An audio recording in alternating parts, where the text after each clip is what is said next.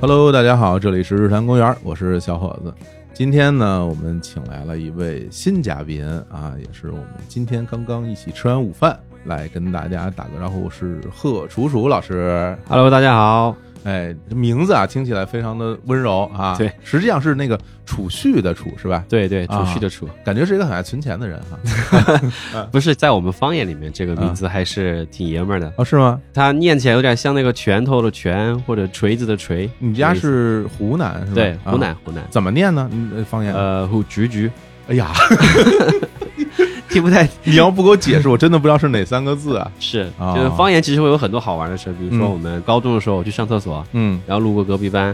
然后那个老师说：“大家看啊，这个三角熊，这 个三角熊。”三角熊， 就是三角形是吗？， 对我们有很多音是形和熊是同音的，比如说哦孩和鞋是一个音。就是你们那儿还和谐也是同一个音吗？对对对，啊，我还以为只有那种西南地区，像什么四川那边这么念呢。其实好多我觉得好多地很方都多地方这样方言都会有近似的地方。哦，好，原来如此。好嘞，嗯那我们节目里就叫你楚楚了哈。好的好的，呃，首先得介绍一下啊，嗯楚楚是来自一个我非常喜欢的品牌拉面说啊，在里面任职，好像之前是负责产品的哈，对然后现在工作有调动，对，有一些小的调动，嗯，现在不负责产品了。但是为什么请他来呢？其实也是因为，就是首先我很喜欢，我很喜欢这个品牌啊。然后另外呢，其实我会有些问题，我这人吧，总是对很多事儿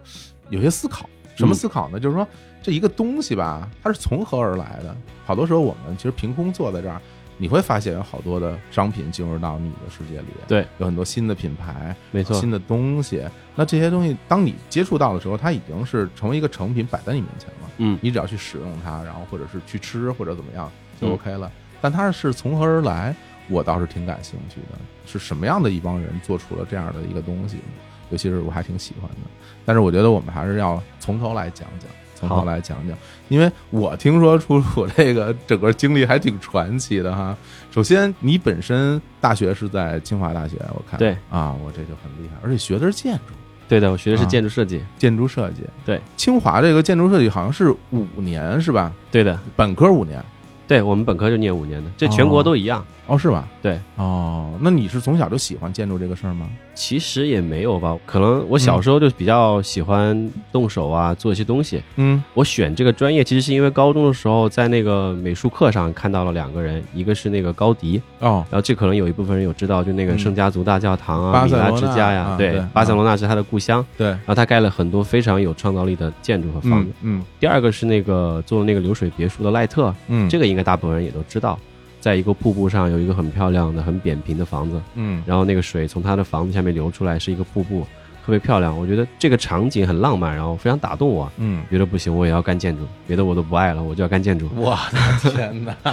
对，这听起来就感觉就特别轻松，因为我喜欢这个东西，所以我要干建筑，然后我就考上了清华大学的建筑 系，这是不是太凡尔这赛了？这个有有一定的运气因素吧，嗯因为其实如果那个观众朋友们有那个嗯经历过高考，其实也知道，就是嗯身边的人可能有一些原来好的，可能不好了，最后嗯有些不好的可能反而好一点，啊，哎这可能有一些运气的因素在里面，我觉得。嗯但我其实当时就是想着，反正要去念建筑嘛，就我把当时国内的建筑院校都排了一下名，哦，自己已经排顺序了，对你怎么排的顺序就是清华、同济、东南，啊？再往后就是像哈工大等嗯等等等的，就是我就不一一列举了，我也现在也记不太出来了。行，我也不知道这些学校的同学们同不同意这个排名 啊。但同济可能不一定同意清华的这个排名。 好嘞，哎，但嗯是我在想啊，因为呃我总会觉得，比如说学什么建筑啊、设嗯计啊这些东西，它是不是需要一些美术的功底啊？是的，是的，你之前会吗？不会。一点儿都不会没有学过，没就学是过这个也是成为我大学几年最痛苦的事情。哦，是吗？对，等于说你高考之前其实不需要你掌握这些技能，只需要高考的分数就可以选择这个专业。对，哦，我们那个时候是这样，但现在好像越来越多的院校会需要有一定的基础了。我想也是哦，啊，不然零基础进去就还是我觉得是有点困难。对，嗯因为它本身上其实它除了是需要一些审美的基础以外，它更多的还是需要一些理性的思考。嗯，就它是一个两者的融合，嗯所以一般我们说建筑是一个艺术和工程的结合。嗯，甭管你怎么说吧，反正嗯就是你就说，哎，我想我想学建筑，我想上清华， 然后哐着考上清华了，然后最后自己说什么，哎呀，哎，就是运气好。你看这些学习好的人啊都这么说啊，你我也不知道我运气得好成什么样才能考上清 华，反正我是没考嗯上。那到了这个大学之后，就是学的具体的这些学科都有什么内容啊？一个是会有一些美术类的课程，就是一些基础课，嗯然后最主要的就是我们会有一个设计课的专业课，嗯叫做 Studio 吧，我们会把它叫做，嗯就是上一个专业课，它比较特别，嗯，就一个老师会带十个学生，然后呢每个星期会有两个半天的课程，就大家会做很深度的讨论，哦，讨论什么东西啊？就一个专业的一个作业，就比如说打个比方啊，啊这个学期我们前面八个星期嗯我们设计一个幼儿园，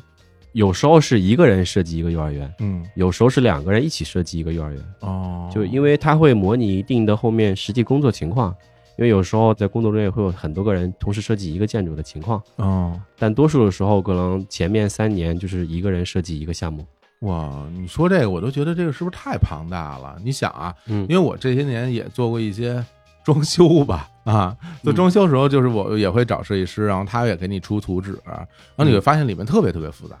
就因为本身装修这块就不涉及房屋结构的什么那些大的这种所谓设计层面，但它要对还原出这个房屋的结构。对然后这里面就会有好多什么水路啊、电路啊、什么各方面的这种特别细节的东西。嗯，那像你这样已经能可以做这样的项目的时候，你得上大几才有这样的水平能做这种事儿哦，其实这个在整个建筑行业里面，大家的分工是很细的，哦所以建筑师其实更多的负责是外面那一层的结果。你指的外面是哪一层啊？就比如说，他最后用的什么材料，是什么颜色，哦，它是怎么分割的，嗯然后这个走廊是怎么划分的，然后这里面有几个房间，嗯为什么是这样的一个流线，然后为什么是这样的一个形状设计，它嗯更多的像是一个整个项目的搭建者。嗯然后，但是像你刚刚说的水电呀、结构啊，嗯这些会有专业的工程师来帮我们解决。哦呃，所以这个其实有一个有趣的事儿，就比如说像大家应该都看过那个电影叫《盗梦空间》，是啊，《盗梦空间》里面那个造梦人，他的嗯英文叫 architect，、嗯其实跟建筑师这个英文是一模一样的。哦，其实我们是那个建造世界的人，但是并不是说所有的东西都是由建筑师来设计的，哦这样但我们只对最后的那个结果做掌控。原来如此嗯。那后来你毕业之后如愿以偿了吗？就成了一个建筑师？呃，有的，但 做了两年的建筑吧，嗯在一个大的私营企业里工作了一年，嗯呃，在一个小的事务所里也工作了一年，嗯相当于体验了几种不同的建筑师的人生吧。我自己这么定义啊，可能有一定的观众不一定会认同我的观点。我觉得建筑师有两种，嗯，一种是跪着挣钱的，一种是站着但是不挣钱的。这怎么 说？这是什么意思？可能啊可能有点那个以偏概全，但是嗯大概怎么理解就是，嗯有些人把它当做一个挣钱的职业，但嗯有些人可能把它当做一个理想。嗯哦，你大概是这样，我能我能明白你说的意思啊。当你需要去更多的实现你自己的理想的时候，你可能会在你的这个收入上会要做一些让步，是让步还是彻底没有啊？呃，让步吧，也不是啊彻底没有，啊但还是不会有至一于点。的对，啊。就比如说，其实大部分时候我们能实现自己想法的，比如说你自己给自己盖一个房子嗯，。啊，那是肯定能百分之百的实现你的大部分的想法 那你自己掏钱就是了，对，对吧？对，那对，你可以把它理解成一个适合贵族来做的一个产业吧，或者一个行业吧，嗯就是说嗯你可以去挑选你自己的项目，嗯但大部分的时候，可能你接触的还是像我们接触的这种地产的项目嗯会多一些。这就是为什么其实中国这么多城市这年盖了那么多的房子，其实大部分长得差不多。你是会觉得在这个过程里面，就以你的感受，建筑师层面，大家可能不是一个创作的过程，对可能是一个实施或者把它完成的这么一个过程吗？对的，对的。嗯其实这种项目里面，大部分的是不需要太多的创造力，啊，它可能就是按部就班的解决一些问题。嗯然后我想要的那种像赖特的流水别墅，或者是像高迪的那种圣家族大教堂嗯这样的机会，基本上大部分的建筑师一生之中都没有遇到过嗯嗯啊。如果你考虑到我们中国可能有几百万的建筑师嗯这样的情况的话，其实很多人是没有那样的机会真的去实现一个自己的想法。虽然有很多人有这样的理想，但是他受限于很多因素是没有办法实现的。那你其实是是有一种想要去创造一些作品的这么一个心情的，是吧？对的，对的，对的。啊但是在现实的工作中，好像好像是没有得到这样的机会。嗯，至少我工作的那两年，我觉得是就是很难有嗯这样的一个机会。嗯，所以最后我也就选择不再去做一个建筑师的职业，我把它当成一个爱好了。哦，所以我现在也会去看一些资料啊，或者现在新出的一些嗯杂志啊，或者是现在我们看的一些文章推送，现在哎有一些新潮的想法呀、嗯这个还是我的爱好，嗯，但是不再成为我一个职业了。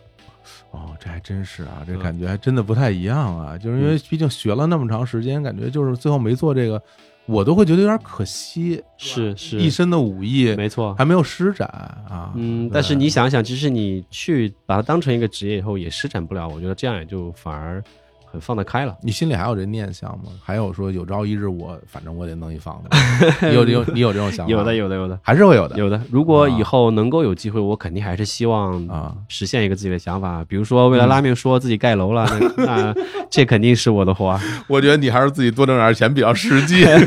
这可能希望比较大。没事，我跟老板预约 好了。好嘞， 行嗯。那后来你从这个事务所不做了之后，就嗯加入到拉面说了吗？呃，没有，我后来经历了大概两段创业吧。两段创业，对，一段是加入了一个学长的一个公司，嗯然后做的是厨房电器，电器对，厨房电器、哪种类型？比如什么电饭煲啊什么的电，蒸锅，然啊后、哦，其实当时做两个比较有趣的产品，嗯可能描述起来有点难啊。电蒸锅就是利用的是蒸汽拖把的原理，嗯，可以三秒钟出蒸汽，啊还有一个水箱啊，明白。然后呢解决了一个传统的电蒸锅就是一个把水把水烧开这个过程对，，就把啊水全部得烧开无，需等待啊哈。你可能得要等个两三分钟，它没有办法定时。嗯然后另外一个，它用的是那种像折叠手机一样的感觉，嗯就是它那个水箱和蒸汽发生器是放在墙上的，然后啊它把它翻下来以后呢，就可以把菜放到那个板子上，然后再拿罩子罩起来，然后你一拧开关，三秒钟蒸汽出来了。我天儿，这听起来挺帅的这东西。 对，我也觉得这个想法是非常棒的。啊啊，但是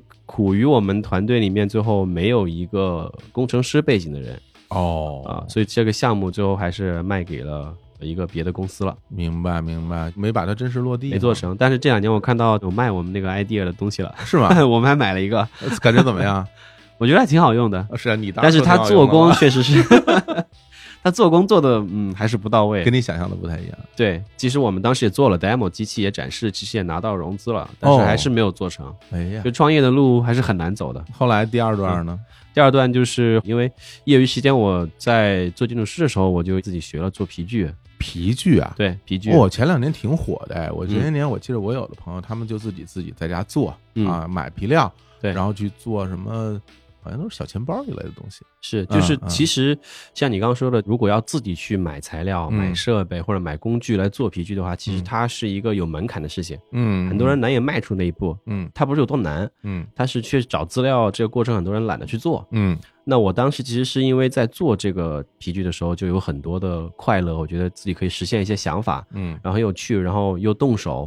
那我就希望把这种体验传递给更多的人。当嗯时我希望把它做成一套课程，哦，你的想法是这个呀？对不是卖产品，对，而是就卖这个参与感，对、哦我卖的是那个做皮具的那个体验，感觉很像，比如说什么我去景德镇，嗯然，后他那边有那个让你去体验什么自己手工做陶器或者瓷器的那个过程，对然后最后他帮你烧一下那个。对的对的啊对的，啊啊就类似那样的。但是嗯我们做完那一套课程之后呢，嗯其实一开始也是想走常规的创业者的路嘛，嗯去做融资，但实际上后来失败了，也没有人看得上我们的 idea，就没得到 没得到，没哦然后我们就又做了半年的培训，积累了一些经验，就是其实也是一边培训一边看别人怎么学习的。嗯然后最后到了一六年的时候吧，一六年上半年嗯啊、我们觉得啊，可能未来没有什么机会了，嗯我们说那就其中拿一个产品出来做一个众筹，当做这一段创业的一个一个终点吧。哦，筹备了三个多月的样子，做了一个众筹，嗯就把其中的一个小钱包，还真是小钱包啊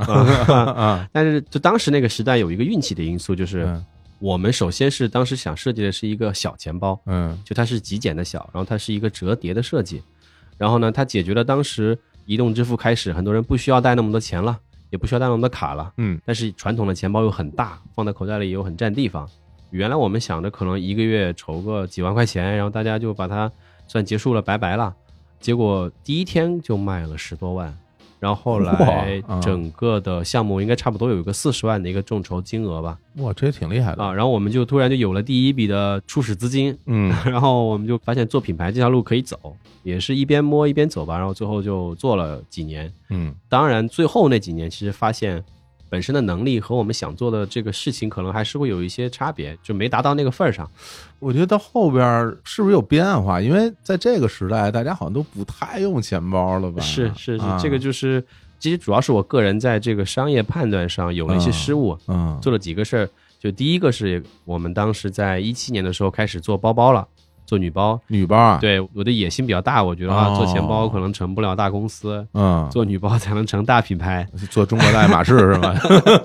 啊，有这样的一个理想吧。但实际上，我们的团队的能力和水平还没有到位吧。哦哦，然后后来呢，还有一个点就是我们在一六年、一七年钱包卖的很好的时候，嗯，没有去及时的扩充能够赚钱的这个产品线，明白，还是想着做钱包。那到一七年，就是移动支付已经快速的普及了。到一八年，我们就发现没有人买我们的钱包了，很明显吗？很明显，非常明显。断崖式的下降，对，就在一七年过完年以后，基本上到一八年的销量就跌到了原来的十分之一了。哇，你看这时代变化太快了啊！真一是七，年我们差不多五个人也能卖将近四百万的一个一个销售哦额，到真一厉害八年基本上就没有量了，就就原来十分之一了。哇，啊所以从我个人来讲，我觉得就是我自己对于这种商业的判断呀，然后整个公司的定位啊，都没有做出明确的一个方向。嗯，这个失败其实是一个必然嘛。一开始成功是偶然，因为运气好嘛，没有去做什么市场调研呀、也没有去做用户分析啊。但嗯你在当时肯定不这么想，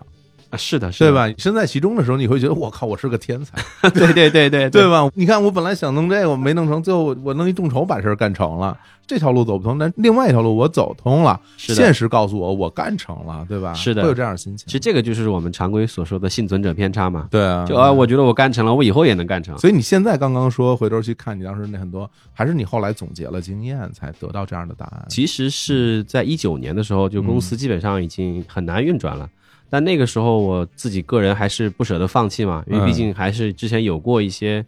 小成功吧。明白。嗯然后呢，以前觉得还是看到了希望的，明白？但是到了一八年的时候，基本上就是属于呃没有什么希望了。嗯然后一九年我不舍得放弃，又扛了嗯，硬撑着啊，硬撑了差不多一年的时间啊，啊。那个时候我印象特别深刻，我自己在一个小房间里，嗯，然后可能从早上待到晚上，就想为什么我做不成，然后哎我呀是不是就是自己不行，会的，会的，会的，就会是陷入到一个非常难过的那个状态里面。嗯，但好在就是最终有过几个月的时间后，我觉得哦，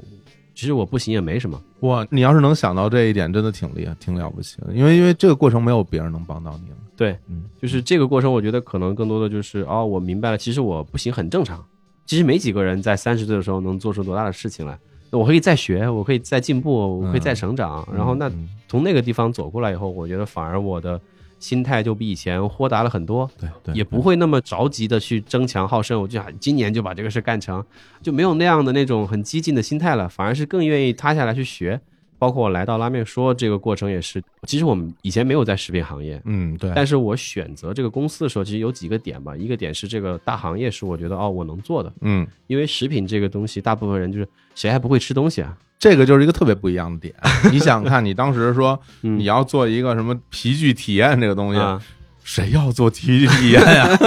对吧？对吧？是的它是不的是一个所谓的，它不是一个大众的需求大众的需求，只是对你喜欢而已。对我就是把自己的一些很个人化的把它一放大了些爱好把它放大了，对，但是就来到后面那个工作，我就觉得就哦，其实可能想的是在一个新的环境里面，然后再学习、再成长、再进步，然后找到一个更好的平台，嗯能够让自己更好的发挥自己的能力。嗯，这个可能是在这一段历程里面自己最大的一个进步啊，我觉得。特别好。我听的时候，其实我都能够感受到你当时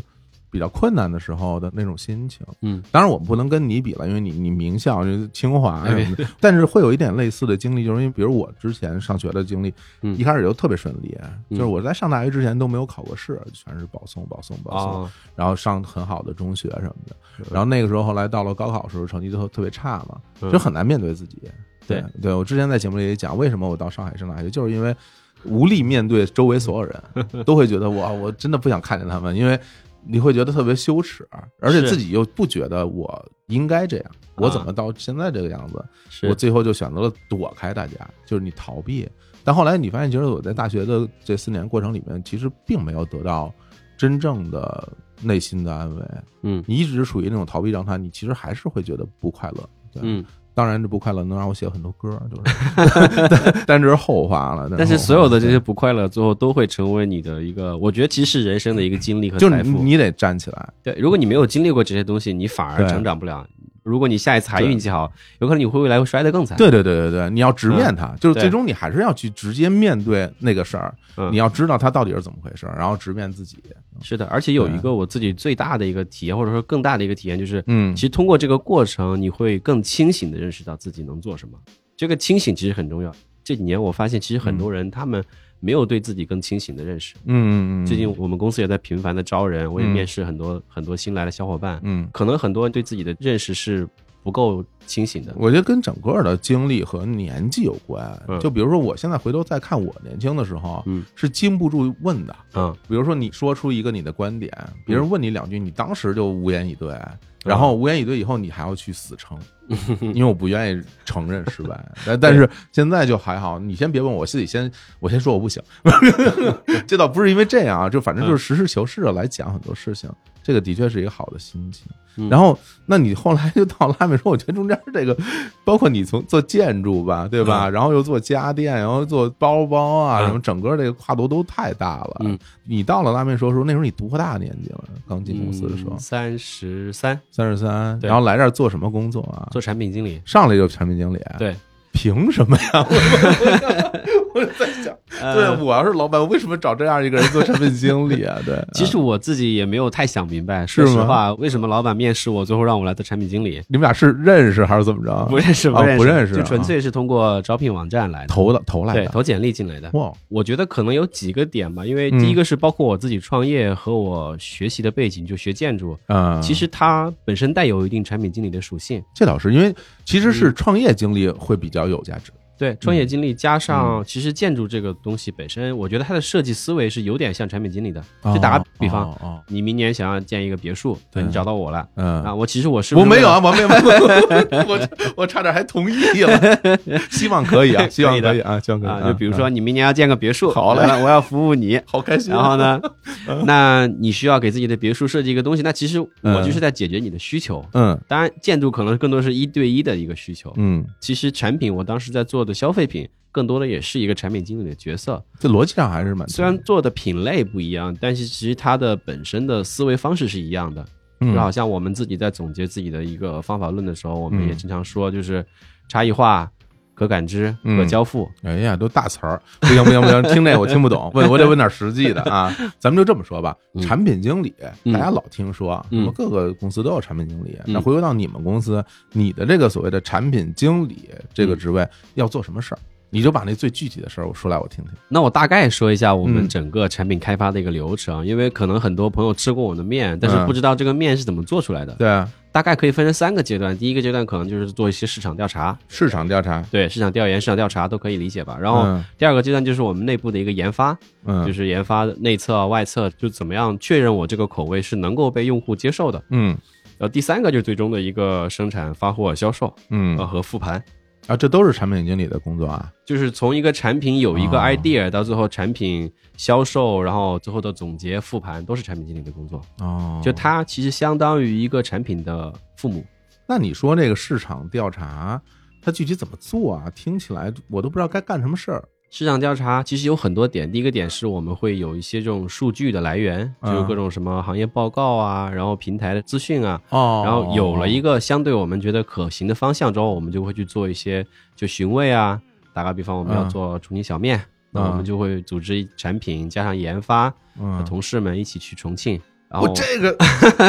玩真的吗？这 个真的去，这太爽了吧！这个啊对我们实其实像我们二零二零年就去过好几个地嗯方，包括成都、重庆、云南、湖南，就到处吃啊。对，你每次去多少人啊？少的话三个人、四个人，啊，多的话，可能有时候最多，我记得我们应该去过十八个、二十个人的，但那个是因为有展会啊，同时参加展会，哦同时去询问哦啊、哦哦。哦那询问这过程就一家店一家店吃吗？我说实话，我没去之前，我觉得会特别开心，我很激动，就觉是得啊，我听操着可以就很出去激动啊就觉。得哇，可以出去吃东西了， 太开心了。然后我就嗯赶紧调研，说这一二三四五六七八家，嗯，然后结果去吃了，发现哇，真的很累， 这怎么说？比办公室还累，因为嗯，当你一天要吃八家的时候，而且吃都是重庆小面的时候，你会有点崩溃的。一天吃啊？对对啊，你你去出差啊，你不可能吃个午饭然后就休息了，然后又吃晚饭了，不是这样的。就啊你连着，可能你一天得吃八到十家的重庆小面我天，啊，这然专后家了这是。而且你也不可能，实际上你也没有办法把它全部吃完了。嗯嗯，可嗯能在一边吃，大家还要一边讨论，还要做笔记。还聊天呢。对啊，笔记完了之后回来，我们还要做一个报告，哦，也要给同学们，就是给没有去的同事们做一些简单的分享。嗯嗯呃，嗯。就是这个工作量其实是巨大的。那我我想问问你啊，以这个重庆小面举例吧，嗯你吃到第几家感觉自己不太行了？呃，直到下午第七家的时候差不多， 那你还是比较有实力的嘛。 嗯，然后还有一个，我记得当时、嗯呃，我们另外一组同学跟我分享的，就是他们去重庆小面的时候，嗯因为我们当时还带了一个拍摄的同学去，因为要做一些记录嘛。记录啊，对，一个是哦我们也希望把我们寻味的、找到的一些好的味道分享给我们的用户。嗯那我们带了一个摄影师去，然后第一天去老板不在，然后我们就吃完了，然后第二天去的时候，老板听说啊你们是来那个拍摄的，然后非要把钱还给我们。哦，就是面馆老板对，我们的同学比较腼腆，往外跑，然啊，后最后老板追了两条街，把他追回来，把钱给他了。哦，他以为是早餐中国的人来了呢，是吧？ 就是来这儿来这儿宣传我们的这个店面的，对实际上是来找味道的。对，但其实我们也会去跟这些小店的老板去做深度的交流，啊，包括我们聊，哎，你是你怎么样去搭配这个味道的呀？嗯嗯你，怎么获得这个平衡啊那？人家会告诉你吗？那要看具体情况了。嗯那多数情况下当然不会聊得很深，哦，因为你餐饮业的一般老板他对自己的配方是是啊是讳莫如深的，这就是他的这个安身立命之本嘞。对。但也有一些人他其实是很开放的，哦，这不一定。这个我觉得看人的性格。我这挺厉害的嗯啊。然后你刚才还讲了俩词儿，叫什么什么内测外测？哦，对对对。对，这是什么意思就啊？是在我们询问啊调研，当然不是每次都会有询问，但是嗯我们调研完了，我们吃过了一些餐饮的版本以后，其实拉面说一直在做的一个事情，就是我们希望能够把餐饮级的体验提供给你的家里，让你嗯能够在家里用五分钟的时间就能体验到一个餐厅的感觉。嗯所以，我们一般餐饮试吃结束之后，我们有了一个定位的方向，有有一个目标之后呢，我们就会在公司做样品出来。哎呦，这个我觉得这过程其实挺嗯，挺难想象的。对，就是我们去尝试复刻它的味道。对，就是你你怎么能啊嗯够还原出你当时的那个味儿？也其实最嗯终还是要靠人去尝，对吧？对，这个东西我觉得就是一个完全就靠脑力的一个过程。对就比如说我一个月之前我在那儿吃了嗯一碗面，嗯然后今天你再端出一碗面，你问我一样不一样？呃，不是那么简单的。不是这么简单首先是我们专业的研发的同事，啊，他是会有配方拆解能力，这么厉害啊！哦当然不会是百分之百的准确，但是大概的方向会拆解的比较清这好晰。厉害啊！就是啊，他会比如说分析啊，这个蒜味比较重，嗯这个可能有八角，这个应该有茴香，这个应该有有一点丁香的味道等等，他会把它香料的体系做一个简单的拆解哎，我觉得太好了，就是很多人 啊，可能听到这儿嗯会觉得，啊，哎，把一个面啊或者啊味道分解成这么多细微的部分，嗯可能会觉得哇，这个就像像红酒，嗯，红酒那些品鉴师，是然后的，他会去分析很多味道来源嘛。是然后的，如果有一个人嗯在我面前跟我说嗯过啪啪啪，每个味道是从哪儿来，我就觉得我这太性感 了吧，这非常浪漫，我觉得这是的这个特别浪漫。我刚来的时候我也觉得哇，这啊太厉害了，他们喝一是下，我觉得哦，这个是啊鸡汤加骨汤的混合，太牛了啊，！这个是牛骨汤和那个鸡汤的混合。我们面试研发是会有一个味型测试的，啊，就是他的嘴巴一定要非常刁，非常敏感。哇，这些人的啊鼻子、尾巴、嘴巴都怎么长的？是，那你们后来，比如还原出来以后，你刚才说那个什么内测，能不能理解为就是在你们公司内部大家就先尝尝？对啊，其实我们这一年多里面，越来越多的把内测做成了一个方法和体系了。嗯，就是现在我们来的新员工都要上我们这儿登记他的口味 需求，就你你上来入职先登记口味需求，你来时候登记了 吗？我们来的时候没有，但现在我啊们开始建立这个体系了。当然我们有奖励了，会怎么写啊？比如说你是嗯你喜欢吃辣，嗯还是喜欢吃酸，哦还是这喜欢种吃甜，啊还是喜欢吃咸，嗯，基本的一些味型，然后你的年龄、你的性别，是不是就还有籍贯？我觉得比较重要，对就是从哪儿来。对，那你哪儿人，其实对当地的这个口味应该就更有发言权一点，对的，对的，对吧？你有我北京人，嗯，然后我对什么芝麻酱我可能就比较熟悉。，啊是有了这些信息以后，我们在做内测的时候就会从这个里面抓，比如这次我要做重庆小面，嗯，我就要找那些能吃辣的，你说这个我真是有有感触了，因为今天上午啊，嗯就是咱们俩录音之前，我还嗯专门去了一趟这个你们公司。嗯就我为什么要去你们公司呢？嗯其实我特好奇，就是我很想知道这公司里的大家都什么样子，嗯因为我来之前你跟我说嘛，说公司里的那人都很年轻啊，对，大家工作条件呢也都是非常的宽松的，然嗯后热热闹闹的。我一开始呢就会觉得啊，大概有一个想象的样子，因为我也去是过一些公司，就大家年轻化比较厉害嘛。嗯然后我一到了你们门口，我好家伙，门口就堆着好多大箱子，全是 面，嗯全是 面，全是面。我就我这个厉害啊，仓储式的工作啊。然后等我走进以后，发现 嗯就是一个大平面，然后所有人都坐在一起，是然后我深深感觉到是年轻，是不是有点太年轻 了？就大家看起来都像刚毕业大学生一样，就觉得是特别特别小。然后我一眼我就看出你是谁了，因为我鹤立鸡群最老啊！啊，对， 一看这不这位老同志，其实其实比我小很多啊。我 说这位老同志应该就是我要找的人。对，啊还有很多都是女生，哦，你说真的慢慢腾的对，所以真的还真是挺有活力的。我走在里面都感觉自己，哎呀，是不是也要显得年轻一点儿 啊？穿个运动服什么的。对，反正我嗯这几年去参加什么同学聚会，他们说，嗯，哎，你又年轻了 是吧？对对对，哎，因为跟九零后待的时间长了以后，就是你的心态和你的状态都会更年轻一些。嗯，真好。嗯哎呀，那然后咱们说到哪儿了？都是说到内测了，啊，说到内测。那个对我对我那我我接着说，啊就是内测一般我们是这样，就产品有了一个雏形之后会有一个内测雏形什么概念？是比如说咱们做出一碗面了，你来吃，还是说就做一碗汤你来吃？面，面基本上就是全套搭配都有了，可以尝了，对，啊不然就对自己的同事不负责了。哦我就一个东西就十分之一完成了就给同事吃，那同事不会生气嘛？哦啊，他们如果做的不好吃，他们也会说的，你这个太难吃了，真说真说啊。就是非常就一点儿都不，不大家都隐比较晦直接，就啊当然也不是每个人都那么直接，啊啊，有一些还是很认真的来测试的。就你们这个做的太难吃了哦啊，你们这根本就不是我们的热干面， 你们这就不是我们的重庆小 面，对吧哦 你太不正宗了。给出批评的建议啊。嗯对，然后会有一个问卷的收集嘛，每个人会有一个填问卷的过程。那这么成天在公司里这么吃，这个体型控制方面会遭到很大的冲击啊！这 个，啊，我是来了以后两个月胖了十五斤，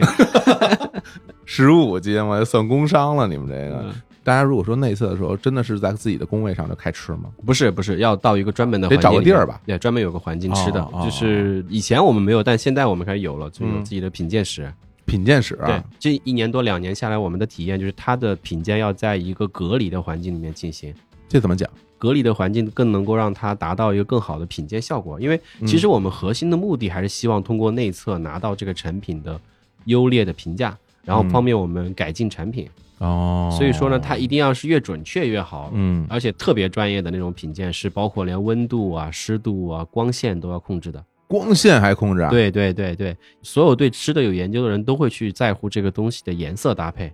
那光线是影响颜色的呈现的，哦，就是色温的问题，对对啊，色温的问题，对啊。但我们还达不到那么高级的程度。但未来嗯我们如果再更专业一点，我们也会建立这样的一个机制。那我在想，你们公司里是不是都会有一些人是属于那种什么品鉴达人？说这个人经常参加品鉴，因为他什么口味都都很了解，然后又特别喜欢有去参与这样的活动。如果是我的话，我就估计愿意加入到这个。来来来我非常擅长品鉴，是吧？又不花钱。我们是对那个参加品鉴特别积极的，我们有个评分表，是吧？然后评分靠前的我们会有奖金的。真的啊对，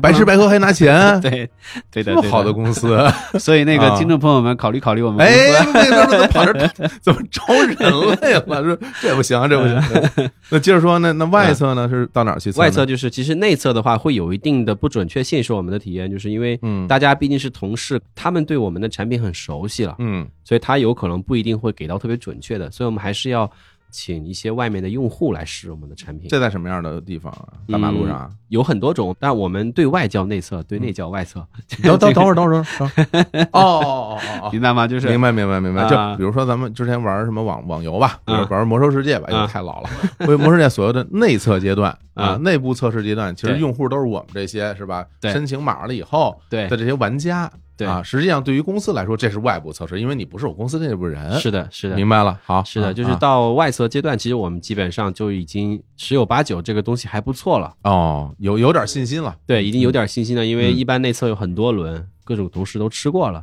然后那我们外测其实有很多种，一种是我们会拿了东西去别人那儿做给他吃，嗯有可能比如说是一个公司，可能是一个别的什么团队。嗯，那还有一种是我们用的比较多的，就是直接寄给我们的用户。就把成品了。对，当然是一个非卖品的这个成品了，就是接近最终成品的一个状态。嗯，哦然后我们会去自己的社群里面做一些招募，因为毕竟我们现在也有一个比较庞大的一个社群基础了。黑然后在这个社群里面，我们会进行招募，然后告诉大家吃什么，然后呢什么时候发货，啊然后呢嗯他们就会有人来参与，因为我们是不收费的嘛，就直接寄给大家，可能会有个三百到五百份，有时候多的可能一千份，然后寄给一千五百这样左右的一个人群。嗯他们收到以后呢，吃完以后给我们填问卷，嗯然后我们就通过看问卷的数据来判断这个东西到底好不好。嗯啊，你说这个，那我想起，因为今天我们录音啊，嗯在上海啊，嗯然后我们在那个 WeWork 也是那我很熟悉的录音场地。然后我之前在 WeWork 工作的时候，会遇到这样的情况，嗯有一些品牌嗯有拿着咖啡啊，或者拿着那个蛋糕啊嗯，什么的，就中午大家可以过来吃。是这是不是就像这种外测啊？对，有的可能是品牌推广啊，可能大家就是记住这个品牌；是有的可能你还真是要填一填问卷儿，是你的，觉得好不好吃，哪方面需要改进。但是我觉得，呃，总体而言，我当时填过那些问卷吧，它其实都是一个比较粗犷式的询问，嗯，它并没有一个比如说哪一个细节部分的表达会怎么样。你们给这些大家填的问卷里边儿，也是这种粗犷型的这种总结型的回答吗？是的，是的。啊，就在我们做这种用户调研的时候，它一定是有定量和定性两个东西的。嗯就定量，就像说了，其实我问的是一些数字性的东西，比如你会对我的产品打分，嗯然后比如说你可能喜欢的话，可能八九十，嗯不喜欢的话五六七。啊，十分制对，然后还有就是说，我们会做一些这样呃酸甜感的一个评价，啊，就太酸了、太甜了，还哦是太哦辣了之类太的。咸了对的，对的，啊，有一些这样的一些评价，然后会拿到数据性的一个依托，可能比如说百分之八十人觉得太酸了，啊，那我们肯定要把酸度降一降。还是要符合大众口味的哈。对，虽然样本没有所谓那么多，但是在嗯这样的样本里边得到一个集中的体现，你们还是要参考的是的，是的，啊。就是其实味觉这个东西它是个性化很强的，但是我们还是希望能够通过一些科学的方法，能够拿到更多人的一个更统一的意见。你说这科学 吧，我就有一个疑问，就是咱说半天啊，比如说嗯，比如说研发吧，啊，嗯寻味吧，然后内测外测吧，嗯都弄完了以后，嗯最后总要有人说这行，就这么着。嗯你总有人决定这件事儿，对吧？就这味儿了，我觉得这是味儿就成，是，这谁说了算？那肯定是我们创始人说了算。老板说了算，对他其实就是一个对吃的很有追求的人。是吧？啊、他总能给我们带来一些新鲜的，比如说啊，最近花椒鸡做的很不错，嘿啊，最近佛跳墙特别火，哎呦妈呀！ 然后最近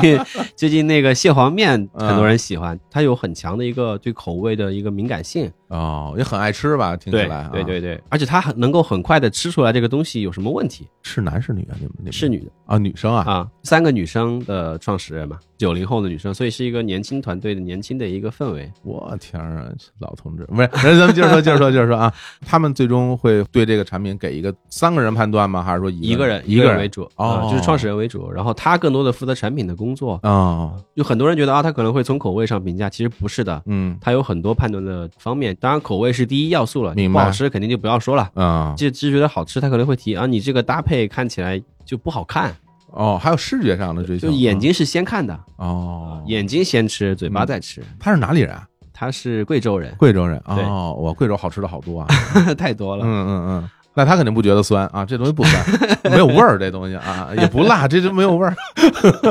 是是，啊我们确实主流，我们是相对要重口一点。明白啊？然后除了这个好看以外，看起来有没有价值感，有没有嗯食欲感啊哦，？然后吃完以后后味会不会舒服？哎，这个会很不重会想要，再吃。这个很重要。对，这个对于面食类的东西都特别重要。有的面食吃的时候，哎，觉得挺满足，是吃完以后感觉哎呀很腻，有点是吧腻了啊。啊，就不想再吃了。对对对，对就我们其实会从很多方面去讨论嘛，哦，甚至有时候除了这些东西，还有这个包装的设计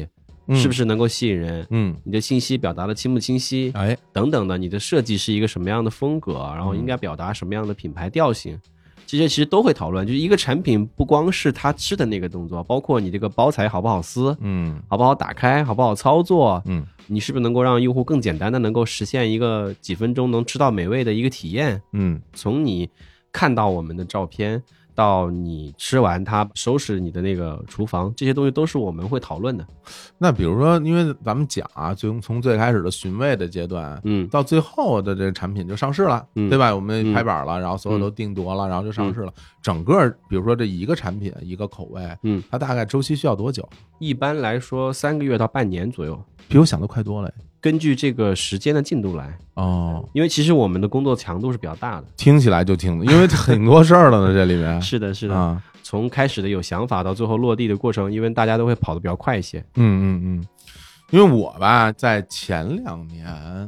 朋友推荐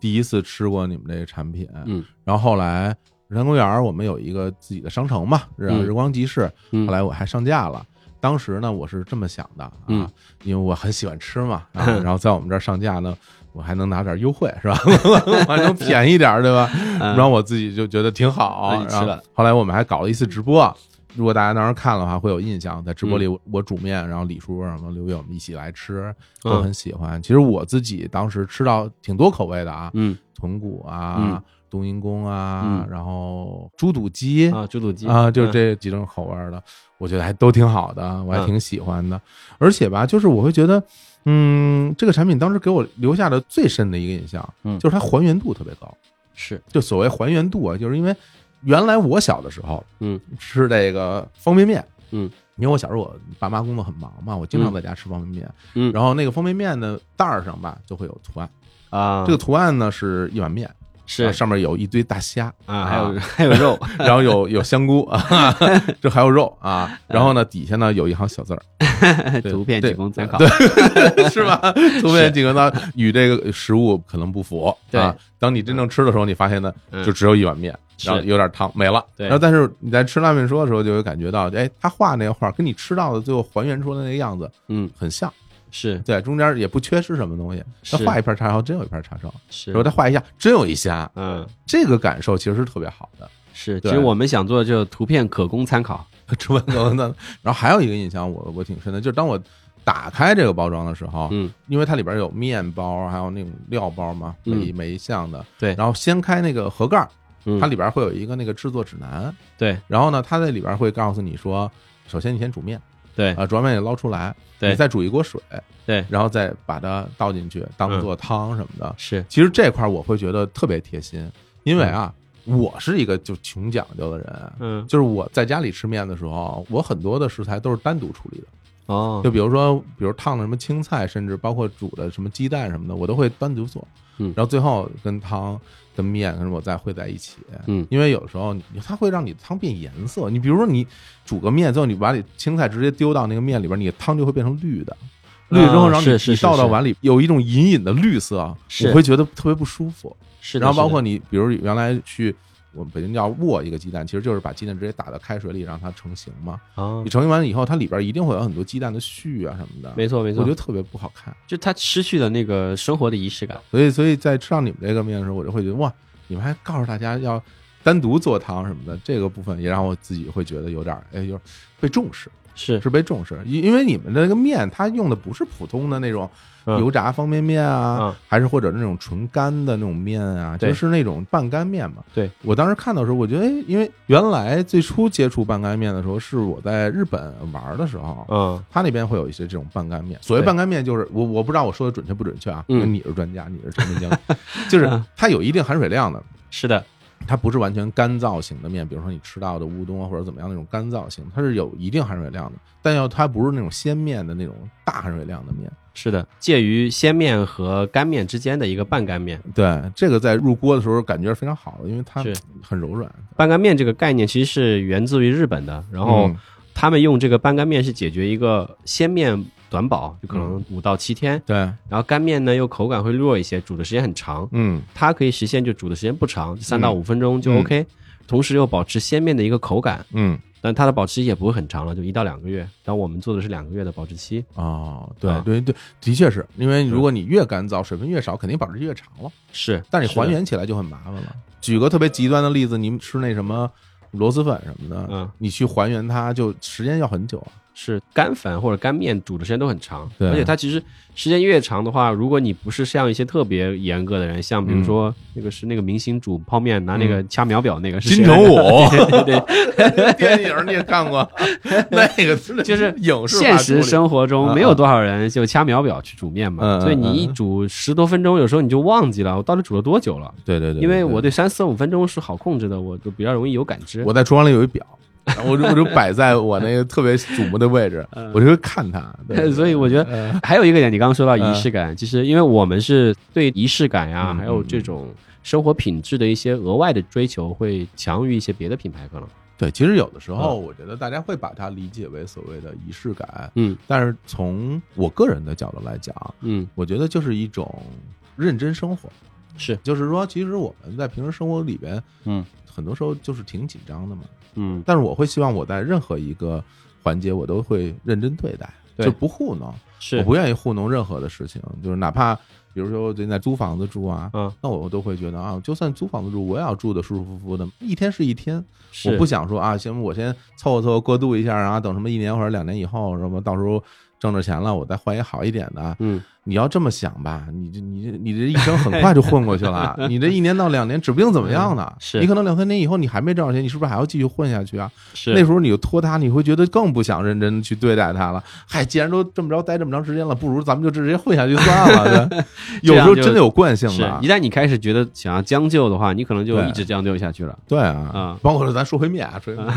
咱说回面，就是比如说我吃到那个豚骨拉面，因为我很喜欢吃豚骨拉面啊，嗯我吃过特别多豚骨拉面，嗯，呃，我觉得就是它汤底的部分最后还原出来的那个颜色、嗯浓度，嗯，其实都是我觉得不错的，对因为它其实是那个浓度很重要。嗯因为你们里边会明显的告诉大家用多少毫升的水，它精确到一个标记量，对吧？是那还原以后，整个那个汤底的浓度其实很像，我觉得是不属于一般的普通外面你吃到的这种面的。是的，它因为很好我们其实，在做这个产品的时候，就做了很多很多的调研，这嗯样的寻味试吃，我们是直接去日本的啊啊。对包括我还听说老板们当时 当时还误了飞机回来是 吧？那豚骨拉面就奔九州嘛，那啊呃，然后其实吃了很多不同的日式拉面回来的，嗯，嗯就从你刚说的汤底的颜色，然啊后还有更重要的是，我们想要还原那个仪式感，在于这一整套的餐饮的搭配。我们有叉烧肉嗯有，叉烧肉，哦有麻笋，对，对有木耳丝，呃有红姜片，嗯，然后甚至还有葱花和芝麻，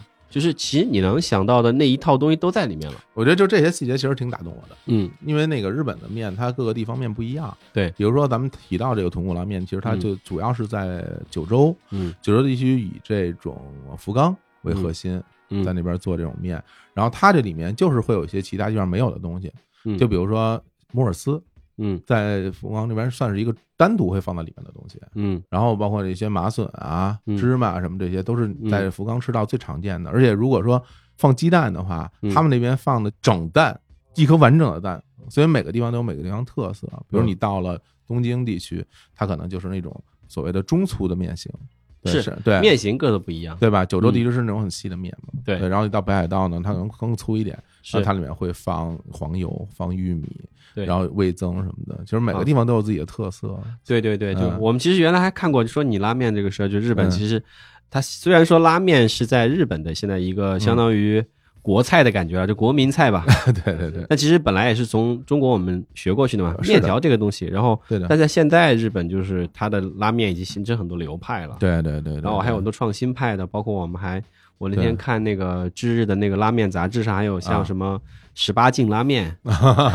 就是上面有酒，然后十八岁以下的不能吃这个嗯哎面，对对，啊包括还有咖啡拉面，嗯，还有柠檬拉面对等等的，就其实拉面本身的文化已经非常丰富了。但是我在吃到拉面嗯说的时候，我并没有感觉到它有特别强烈的所谓的日本属性，我倒是没有觉得嗯，因为你们口味很多。嗯首先从面型上来讲，它并不是所谓的日式拉面那种面型，嗯，然后而且就是你们除了有豚骨的，还有比如像猪肚鸡，对，那完全是广州地区的这种过年的那种非常重是要的年菜，味道非常正，那胡椒味儿很浓。是的然，后我就广州朋友一吃，哇，这可以呀、这个啊是对的，吧是还的，是有的有冬阴功啊什么的，啊嗯各种各样的口味。其实它给我的感觉其实很像。你去买了一堆全国各地的特产，嗯然后一个一个去试吃的那种心情，嗯就好像大家把不同的地方、不同的口味嗯都装在这一小盒儿的那嗯，种纸包装的这种面袋儿里边，是。然后你去还原每一袋儿的时候，你都会觉得啊，我是不是在这儿吃到了这儿的味道？是会有那样的心情，其实是是更中国的地域划分的不同的口味。是，其实我们在做产品开发的时候，也会刻意的去寻找一些就是相对有地方性、有特色的味道来提供给我们的用户。当然，我们招牌的产品还是原味豚骨。嗯那其实原味豚骨这个面，它本身就有中国人喜欢的记忆，对猪油脂的香味，对对对，对然后对蒜香味，对然后还有它那个浓厚的汤底的感觉。嗯其实我们每个人基本上小时候家里都会炖骨头汤，嗯不论你是吃辣的，就是我们湖南，还是你不吃辣的北方的城市，嗯对就炖骨头汤这种是属于基本上每家每户都会做的工作。中国人啊的记忆。对，就是它这种骨头汤的底味，其实是每个人都很熟悉的。对，而且猪油这个东西，其实这些年大家在日常生活中不太能接触到了。对，但是其实你不接触到，不代表你没吃到它。嗯，其实，在所有中国人的餐饮里边，它是一个非常非常重要的存在。是的，就比如你吃的所有的那些起酥的点心，嗯，在面皮起酥的变成那个酥面的那种过程里面，它一定是有猪油的加入的。嗯，还有一些大家吃到的特别特别简单的拌面，嗯比如说在上海的葱油拌面，嗯然后它里面一定是会有的。如果是正对宗做法的话，你可能不觉得，因为它融化在整个这东西里了。对嗯当你吃到的时候。你会觉得一个字儿香， 这个就对了，这个就对了，这是因为它在，它其实是中国人的集体记忆，尤其是在我父母他们，我们父母小的时候，对，其实物质生活没有那么那么丰富，嗯大家很难吃到什么大块的肉，嗯是不能的。说我们小时候 OK 了啊，我们小时候就有肉吃，还老说哎呀什么，我觉得不爱吃肉啊，过年老吃肉，人家就会说你什么，你知道吗我小时候都吃不着肉，你当然会觉得这跟我有什么关系呢？对吧？这不是是的我的生活。但是从他们那个角度来讲的话，其实那一勺猪油就是贯穿整个中国人这么多年的一个共同的味道记忆，是的，是的嗯，就猪油脂香味其实是在包括很多菜里面也会有的，非常我重要们湘菜里面那个小炒肉，对啊，必须要拿那个肥肉你包爆括那个炖香味鱼出的来时，候，你要在锅底放几片儿啊，啊对吧？然后鱼放进去吸收到油脂外，就觉得更香。是的，是的，聊馋死了，一会儿吃面去。 吃面去。哎呀，真是！所以总体而言，我是很喜欢这个产品的 啊。嗯，只不过咱们聊了这么半天，是吧？嗯我觉得啊，不知道你啊，嗯我自己是一个就很喜欢做饭的人，嗯，对。然后我会发现，其实现在整个大家生活状态跟原来真的不太一样了。我的父母他们有时候就会经常会讲，他会说一句话，就说这不是过日子的 人。他们会把什么东西称之嗯为不是过日子的人呢？就是你不在家做饭，啊，就说你不是过日子的人啊。嗯是就比如你点个外卖，他可能会不理解，他就觉得你不应该点外卖，你就应该自己做饭，说这才是生活啊，点嗯外卖不是生活。当然，我觉得他们这个说法其实挺偏颇的。嗯为什么这么说？我并不是觉得大家有什么代沟，我只是会觉得做饭这件事儿吧，有人就喜欢，嗯有人他就不喜欢。是就这个问题，其实我们还专门聊过，就是嗯因为其实我们做产品的时候会经常性的去跟一些用户交流啊，就嗯面对面的交流会有，然后我们会经常问问一些年轻人说你做饭吃吗？嗯就只有一个做美食节目的一个公司，他们是遇到了两个就是嗯真的非常爱做饭的爱人，做饭，嗯，剩下的基本上就是能不做就不做，是吧？就不喜欢，或者是没时间主要是有很多很多理由，有些对人说哎我不爱洗碗，啊、 买买个洗碗 机啊啊啊呃有些人说我懒得收拾。啊，因为除了洗碗以外，你还收拾桌子，那还是收拾那些，做饭两小时，吃饭五分钟嘛， 是呀都，是这样的啊，还有说嗯啊，我懒得去买菜，你喜欢做饭吗？我还行吧，但我嗯不是那种热爱做饭，但是说真要做的时候，我其实也挺有感情的，那或者说你会做，但是你并不享受它这过程？呃，偶尔会有，嗯一个月一两次什么的还行，哦，偶尔享受一下生活和自己明做白饭的那种就是说感觉。在这一两次里面，其实你还是 enjoy 这过程，喜欢这过程 呃。基本上是的，就比如说我经常会跟老婆说：“你让开，我来做。哎呦， 你会做什么呀？你你来做，你会做什么呀？” 呃，那种大菜不会做，嗯那种常规的家常菜会做，什么辣椒炒肉啊、炒饭呀， 啊，一般的小炒的菜都会做。然哦后天煎鸡蛋什么的是我擅长的，我一听我就感觉然就后已经煎豆腐的很辣了，就感觉。 湖南菜，我天哪，这口味一定很重啊！嗯真的是这样，我就会觉得，就是因为我喜欢做饭啊，嗯然后我会特别享受做饭这过程。我甚至有的时候，如果今天没有特别多的工作，我一日三餐就在家做，嗯从早饭到午饭到晚饭，我都自己。然后，但是我会觉得，就是也有我的朋友，他就不喜欢做饭，嗯他会觉得做饭是很痛苦的过程，我对不享受这过程，嗯哪怕你不用我洗碗。嗯我也不喜欢这过程。原来我会觉得说，哎，这个人可能不爱不热爱生活什么的。嗯现在我不这么想，我会觉得其实喜不喜欢做饭，它不代表你热不热爱生活。它没有一个等同关系。甚至没有什么谁高谁低、谁是优谁劣，各种各样的关系，我觉得其实都没有，嗯只是在你的生活里面，它有没有成为你生活的一部分，或者你想不想让它成为你生活的一部分。嗯，这块儿我会觉得，就是大家真的不能用说，哎呀，这个人就特喜欢在家做饭，他就是一个特别热爱生活的人，那不见得，不见得，对不见得啊！嗯人家不爱做饭，人天天点外卖，就是人整天凑合，也不是啊。嗯外卖有时候也很方便嘛，我也点外卖，嗯，那么有时候就是你来不及做啊，那你点外卖吃其实也没有什么问题。啊是的。但是现在我会觉得有一点问题，就比如说有时候大家朋友聚会，嗯，原来大家聚会其实更多的时候可能就是去饭店吃饭，吃个饭，然后大家吃唱饭唱个唱 K，歌唱个 K，玩玩玩桌游。现在不行，现在一个剧本杀六个小时，大家 就 时间来不及，哪有时间吃饭呢？啊，还吃饭？我要找出那个人到底是谁什么的。嗯但是有的时候我会发现，现在大家其实到一个人的家里，嗯成为了一个聚会非常重要的一个形式。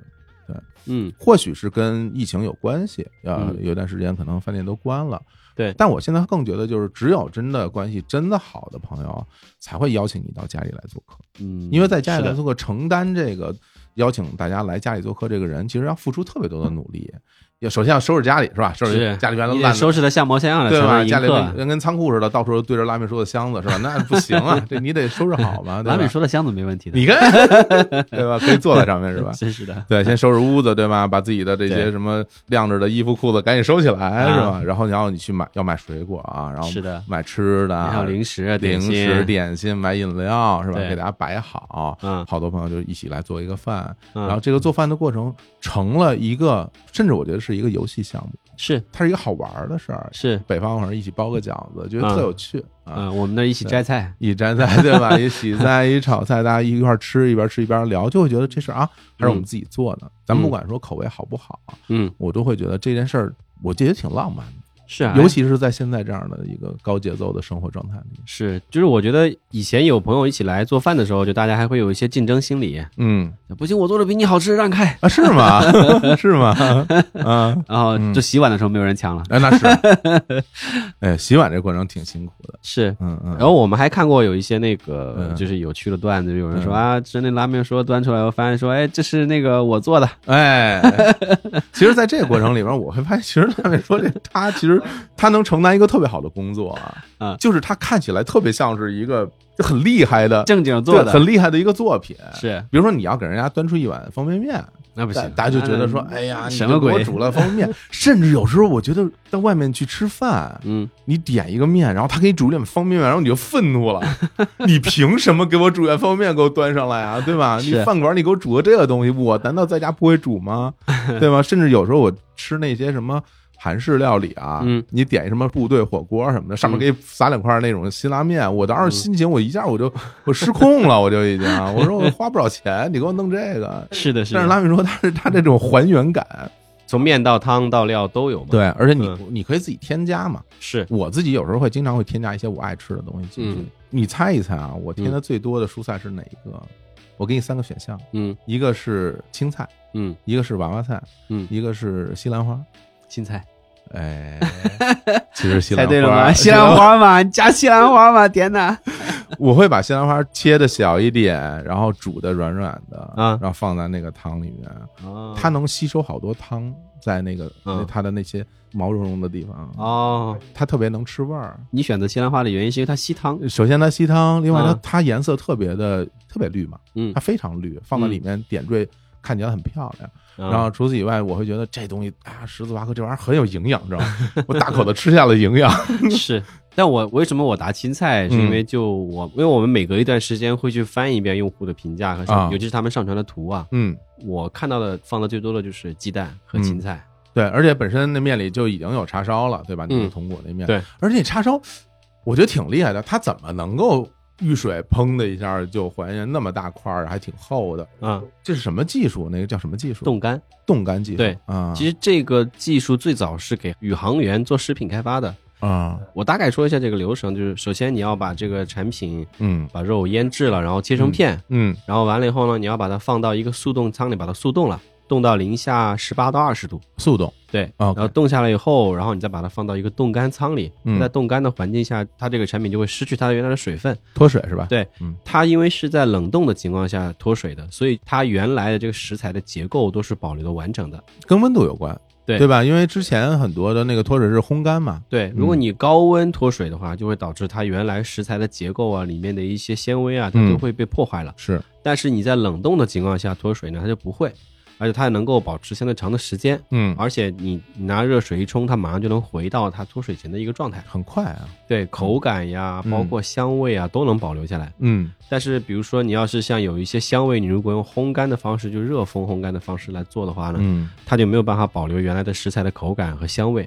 甚至颜色都会变吧？对，颜色也会变，尤尤其蔬菜了，对，因为蔬蔬菜类的嘛啊，，所以我觉得这个技术用到这儿还是挺厉害的，对，挺合适的，而且，就特别适合做一个叉烧肉片，一个它很快就能回来，嗯然后另外呢，它那个食欲感呀、嗯口感呀、香味都存在。嗯。一但与此同时，你比如说另外那些配料，咱们如果说筒骨嗯举例的话，嗯麻笋啊、木耳丝啊什对，么的，海苔片之海类的、苔片那嗯些其实就是原始的样子哈。是另外的材料，其实用的就是属于常规的这种酱腌菜的这样的一个方式。嗯，然后它的保存其实也就是它能达到那个脆脆的口感，对，其实跟你吃到的新鲜的是很接近的嗯啊。然后包括海苔片就干的嘛，海苔对片大家都经常吃。是，但其实我们在设计这个产品的时候，海苔片是起到了一个很特别的作用，嗯，因为大家去吃那个日式拉面的时候，发现上来之前那个海苔片一定是插在那个碗上的，对，它跟平常铺在面上的东西就不一样了。所以它搭配那个叉烧的大块儿，和搭配那个葱花呀、芝麻呀、红姜啊、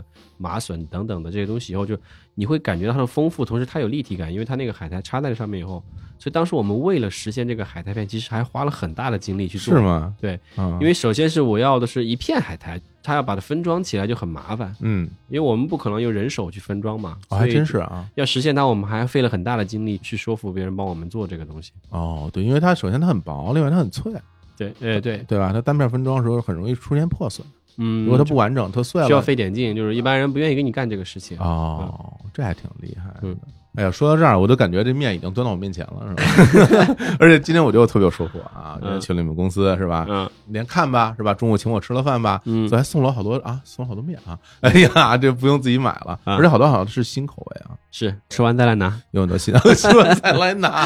坐高铁来上海就为了取趟货 给，你们寄过去。啊 好嘞，行吧，那我觉得咱们今天聊了这么多，我觉得最后肯定是要说一下啊，都聊了这么半天这么好吃的面是吧？嗯包括咱们日坛公园儿，那我们的听众当然要得到一些实惠。对，那我现在就要报我们的购买方式啦，大家可要记清楚了啊！嗯，大家在淘宝搜索“拉面说”的旗舰店，找客服报暗号啊，日坛公园儿，或者在我们日坛公园儿的微信公号后台回复“拉面说”，都可以领取日坛粉丝的专属优惠券儿。买两套啊，每一套三盒，一共六盒，原价一百一十五块八，日坛粉丝专属优惠价一百零五块八，相当于九折。而且呢，这每一套三种口味啊，可以自行搭配啊，嗯你喜欢什么样的口味，你就买什么样的口味。对，还有赠品呢。哦，对对对，还有这么还有这么，下单时备注啊，日坛公园，哎，再加送精美帆布袋一个，哎，就是我刚刚那个啊，这我也有了，这我也有是了的，，是的， 哎，你要是再说我什么什么什么楚楚哥最帅，没准还有别的礼，我不知道 啊，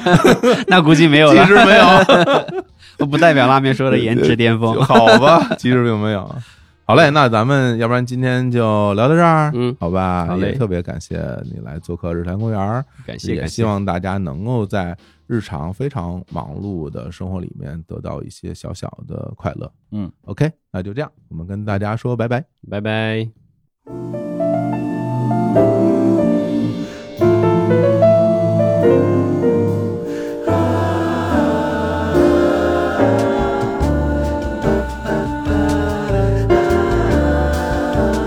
You'd be so nice to come home to. You'd be so nice by the fire while the breeze on high sang a lullaby.